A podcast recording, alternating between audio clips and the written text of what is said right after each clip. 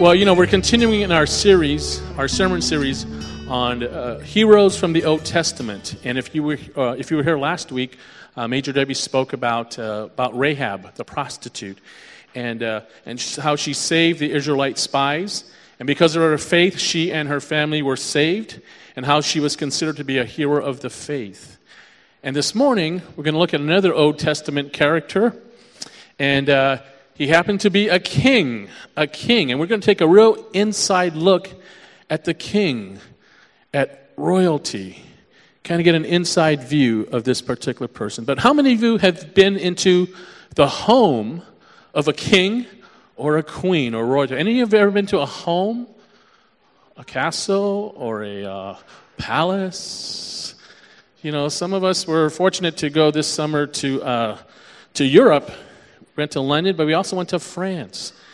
And just outside of Paris, there's the palace at Versailles. And you can see how ornate it was. All the gold fence and gates and the bedrooms and everything else and the gardens. And it was the palace of Louis the 14th. And he moved there from Paris, outside of the city, and that's where he set up his palace. And it was just an amazing, I mean, it's hard to describe. It's even hard to describe in pictures. But that place was huge. It was bigger than Disneyland, actually. I know Rick and Lori were there with their children, and they had to rent a golf cart to get around the entire grounds because it was such a large place, but such an ornate place. But what King Louis the 14th did was that he opened his home, he opened his palace to the public, to the people, so they can come in pretty much any time of the day or night and just kind of watch and see what the royal family did. If they were having dinner or breakfast or lunch, they have an audience. The people just watch them, see what they're doing. When they get ready for bed, they're watching them. So it's kind of weird, but that's what they wanted to do. So a couple of weeks ago, some of us at the Kroc Center, we traveled all the way to Tennessee for a Kroc Center conference, and we saw another palace there. It was really the mansion. It was Graceland. Any of you ever been to Graceland in Memphis, Tennessee? Yeah, it was the mansion of who? The King. Yeah, talking about the King, Elvis Presley. And there you can see that was actually his living room, and it still looks like that today, like it was in the 70s. And you can see that old television in the back there. But that's the way it looked. Well, that was the king, Elvis Presley. So this morning, we're going to be talking about a different king. We're going to be talking about King David. And unlike Rahab last week, David is one of the most well-known characters in the Old Testament. And, you know, he's a warrior king. He's a shepherd king. He was a psalmist. He wrote many of the psalms and many of the songs in our Bible. He played a musical instrument like a harp, and he sang and he danced and he did all kinds of things, and he was a king. But he was described, King David was described as a man after God's own heart. A man after God's own heart. What is the most famous story? Can anybody tell me what is the most, anybody under 12? Can you tell me any story about David? Anybody? Anyone under 12? I think you're a little bit over 12. Yeah, Fred. Is that your IQ or your shoe size? Just kidding. David and Goliath, right? That's probably the most famous story about David. There are many stories about David, but today David and Goliath is sort of like a G-rated story. Today I'm going to tell like an R-rated story, okay? It's in the Bible, though, all right? And we believe in the entire Bible and the whole counsel of God. So we have to make sure we have to read and study and hear about some of those maybe difficult passages. So I've kind of given myself a challenge this morning. Why I selected this passage? Because it's a little bit difficult. And how do I explain it? And how do I share the Word of God through this passage? But it's found in Second Samuel. The book of Second Samuel in the Old Testament, starting with chapter 11. Chapter 11. But other than the story of David and Goliath, this is one of the most familiar stories in this part of the Old Testament. And it's the story of David's disastrous affair with Bathsheba and the fallout and the ramification of his sin. We normally think of David and Goliath as a story of the young boy who slew the giant. Well, a title for this week's sermon could be The Giant Who Slew David. It's a little play on words there. The Giant Who Slew David. So if you have your Bibles, we'll have it up on the screen as well. And what I'm going to do is, I'm going to read the chapter, but I want you to participate as well. And you'll have the verses up there. Now, this story is pretty dramatic. And so I want audience participation. So when you're reading a dramatic story, if there's some character or some part of the scene that you want to cheer and yell, you can do that. I encourage you to do that. If there's like a villain or something bad that happens, you want to boo or hiss, you can do that as well.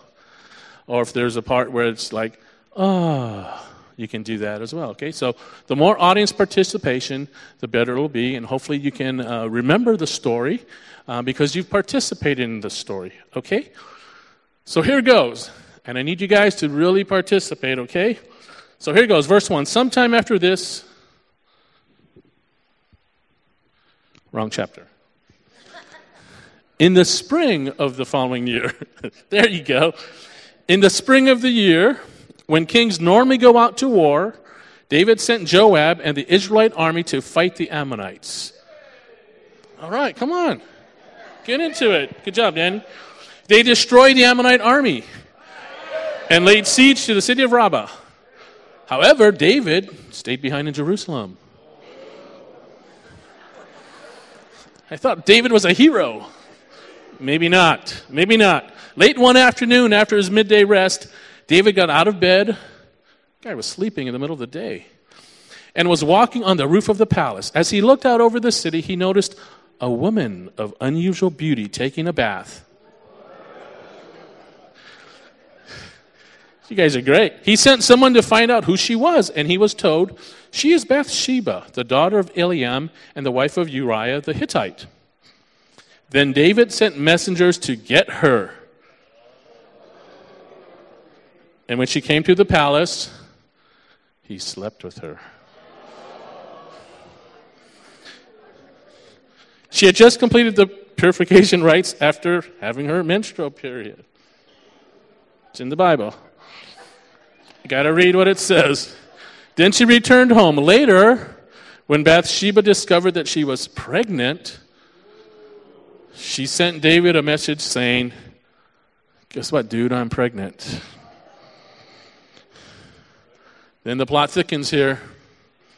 Then David sent word to Joab, who is his army commander, send me Uriah the Hittite. So Joab sent him to David. When Uriah arrived, David asked, hey, how's Joab and the army? How are they getting along, and how's the war progressing?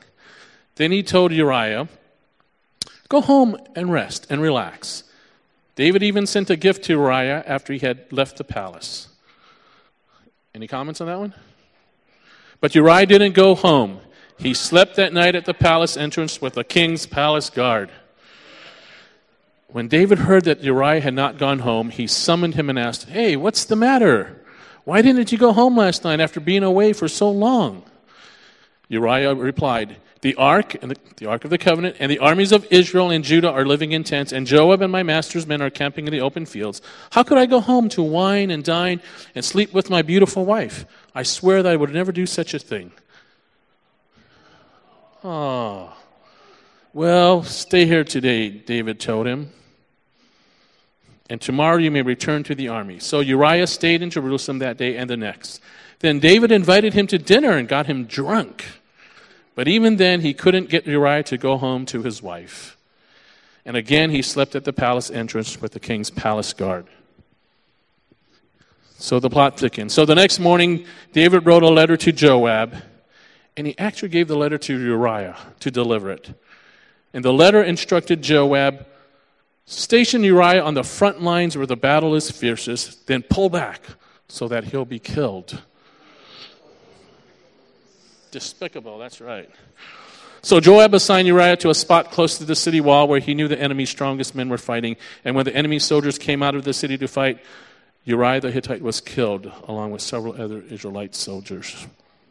Yeah. Who said that? Then Joab sent a battle report to David. He told his messenger, report all the news of the battle to the king. But he might get angry and ask, why did the troops go so close to the city? Didn't they know there would be shooting from the walls?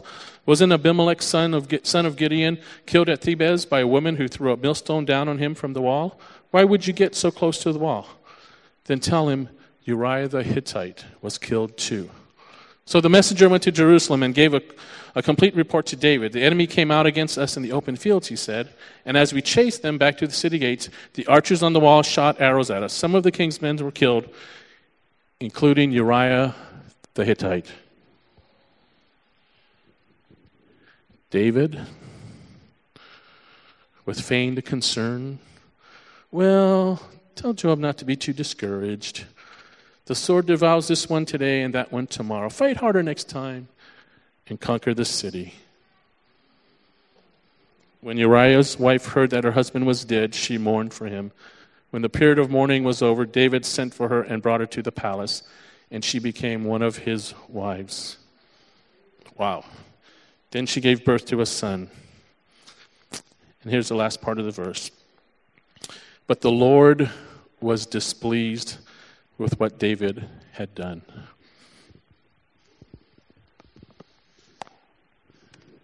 What a story. Right from the Word of God. What a horrific story. I don't think anyone could have thought or imagined that type of a story. Let's think about reality TV. This is more real than TV or the movies. But here is David, King David. The Lord is my shepherd, Psalm 23, David. The shepherd king, the shepherd warrior. The guy that wrote a bunch of psalms in the Old Testament. David, the musician. David, who was respected by his soldiers. His men would be willing to die for him. That David. David, the king. His people loved him so much. He was the beloved king. This David, King David, we see in this story, does something atrocious. He commits adultery. And then he conspires a plot to murder his lover's husband in an attempt to cover his own sin. Think about it. A total misuse, a total abuse of power and authority that was given to him by God. He was the anointed one. He was anointed by God. And there's no excuse for what David did. So how can he be a hero? How can he be a hero? You know, this story that we see in 2 Samuel chapter 11, this story is told with complete candor and complete honesty. And it doesn't gloss over anything. It just tells the truth. And sometimes that truth is very ugly. But it's the truth. But it brings to life David's humanness. His humanity in such a way that we can relate to that. It helps us to better understand ourselves as we look at David this morning. Hopefully we can better understand ourselves and the things that makes us spiritually vulnerable. And it reminds us that in accomplishing his purposes, God always uses fallible and imperfect people. And it also should also warn us against this sense of what I call entitlement, the sense of entitlement that we sometimes have, the sense that we are owed something because of who I am or because of my position or because of the status I have, that I'm owed something, I'm entitled to something. And we're all vulnerable to that. And then, of course, it reminds us loud and clear that no one, not even the king, not even God's anointed one, is above God's law. No one is above God's law.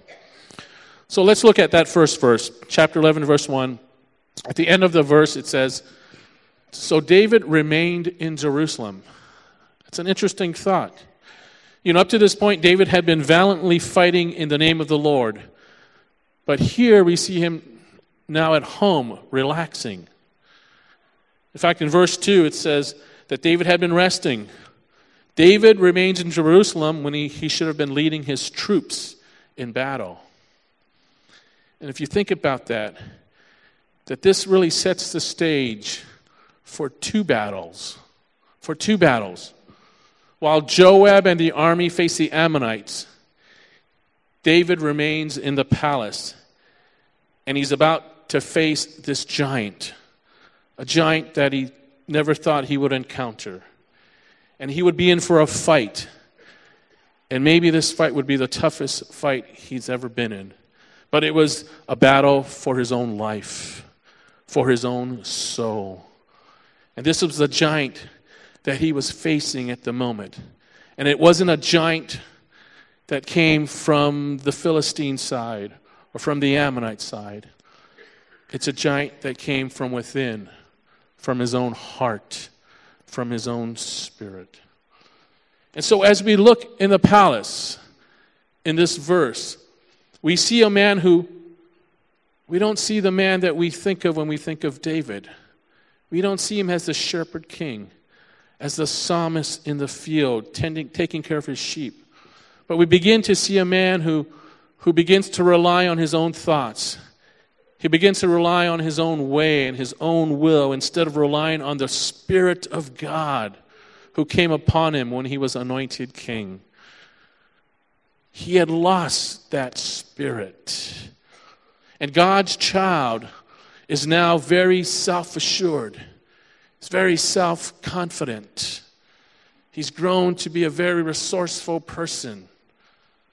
So he is very confident in his own self, but not God confident. And it's like he's saying, I've got it made now.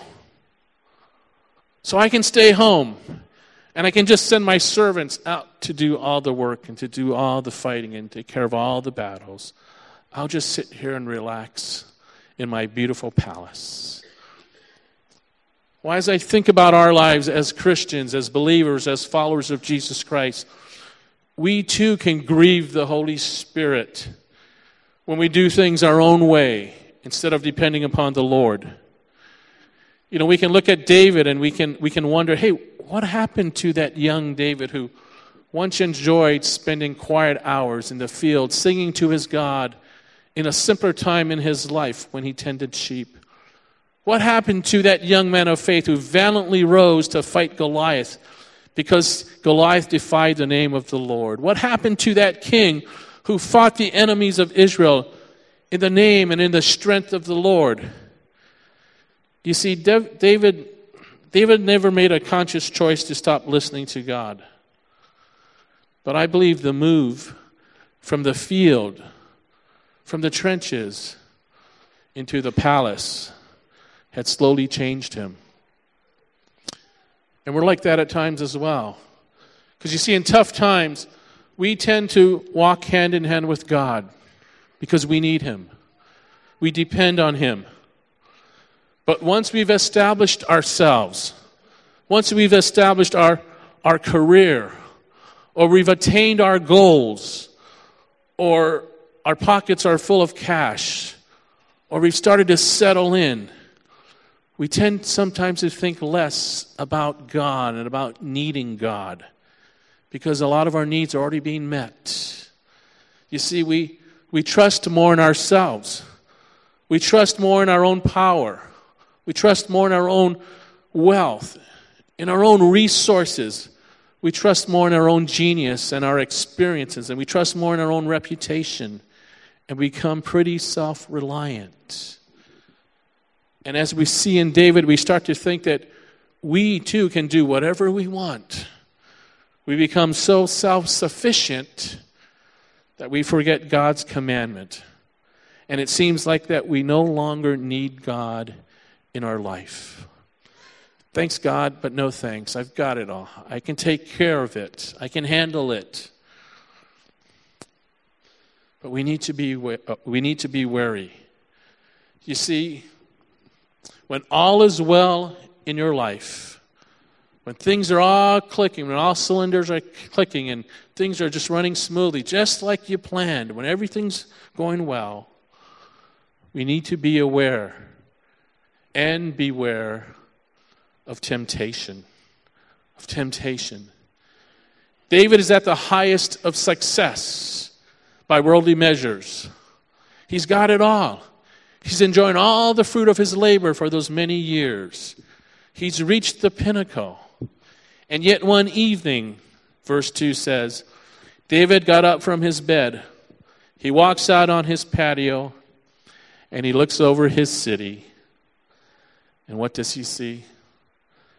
His eye catches a beautiful woman taking a bath. And I'm sure he locked his eyes on her for a long time. I'm going to talk to my guy friends here. When you unexpectedly see a beautiful woman, be honest, what do you do? Look to see if your wife is watching you? That's the way men are, you know. What do you expect David to have done? He wasn't out looking for her. She just happened to be there. But I'm sure he locked his eyes on her for a long time. It was interesting. I was going to put a picture up of a beautiful woman up there, but I thought that would be too distracting for you guys. But he locked his eyes on her, and his brain started going, and I'm sure other things started going in his body as well. And that's when David's bad choices began to compound. And I can only wonder what would have happened had David done as Job did. Job is another hero of the Old Testament. And I don't know if any of you knew this, but this is found in Job chapter 31, verse 1. And Job says this. He said, I made a covenant with my eyes not to look lustfully at a girl. Wow. I challenge you guys to take that on as a verse, to memorize, to put into practice, to get it cemented into your mind. I need to take that challenge as well. But David is the king, and he decides that as the king, he can have whatever his eyes see and whatever his heart desires. It doesn't really matter who the beautiful woman is. He can take her. He can have her. He's the king. I'm the king. He sees her. He has lust in his eyes. That lust takes over. That lust turns into sin. He sends for her. We know the story. And they sleep together. Whether Bathsheba resisted at all isn't clear, but either way, what David did was wrong. He takes another man's wife for a one-night stand. And when he is done, he basically disposes of her. It's a cheap act for any man, but especially for an anointed man of God. Motivated by nothing but lust, he forgets to ask God. He even forgets to ask himself. And he's the king, and he even forgets to ask his trusted advisors whether his proposed plan is right or wrong. Isn't that what a king is supposed to do? Particularly a king of God? Before you have plans, you consult with your advisors. You consult with people you trust. You consult with the Lord. You even consult with yourself and ask the question. But he didn't do that. Instead, everything he wants, he takes because he can. He has the power. But let this be a warning for all of us today. You know, David was not what we might call a weak or a new Christian. Think about that. David was not what we might call a weak or a new Christian. He walked with God daily from the time he was a child. He knew God. He loved the Lord dearly. He wrote many, many psalms. He wrote many psalms of worship to the Lord. He was not a brand new Christian. He had much experience with the Lord. And so you see, temptation doesn't stop when you get older. Temptation doesn't stop when you become more mature in the faith, when you get more involved in the church. When you get older, temptation doesn't stop. It never stops. And that's a lesson we all need to learn. David's life teaches us the same lesson God told Cain. Cain and Abel. He told Cain in Genesis chapter 4, verse 7, "If you do what is right, will you not be accepted? But if you do not do what is right, sin is crouching at your door. It desires to have you, but you must master it." So we say we might have the world by the tail. As we say, we can have a great job. We can have a wonderful family, a nice bank account. We can even have a great ministry in the church and blessings galore. And all these things in themselves are good, but sin is always crouching at the door. And it seems that the more power, the more money, the more influence we have, the more we must guard against the temptation to think that we can do as we please. We must all guard against self-reliance and pride. So rather than guarding what is entrusted to him, David lusts after that which is not his. He takes Uriah's wife for himself, and from there things just get messier. And we call it what it is.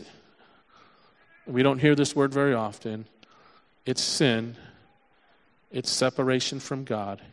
It's falling short of the mark of what God had for David. And sin, regardless of the form, can be devastating if it's not dealt with in God's way. And David tried to deal with his sin in many different ways. He tried to hide it. He tried to cover it up. But those things never worked. And eventually, our sins will find us out. And it would be nice if we could blame Satan for it, but sin is our choice. And that's why we must also choose how to deal with it. There's a lot more to this story that goes on into the next chapter, but we don't have time for that. And so, as we close this morning, I look at the last verse in chapter 11, and it ends with these very sad words. And it kind of recaps everything that took place in that chapter. And it says, "But the things David had done displeased the Lord." If you're a person after God's heart, the one thing you want to do is to please the Lord. And yet David, by his actions and by his attitude, all that he had done in this chapter displeased the Lord. You see the giants that David faced in his own heart, the sin of lust, the sin of arrogance, the sin of greed, the sin of pride.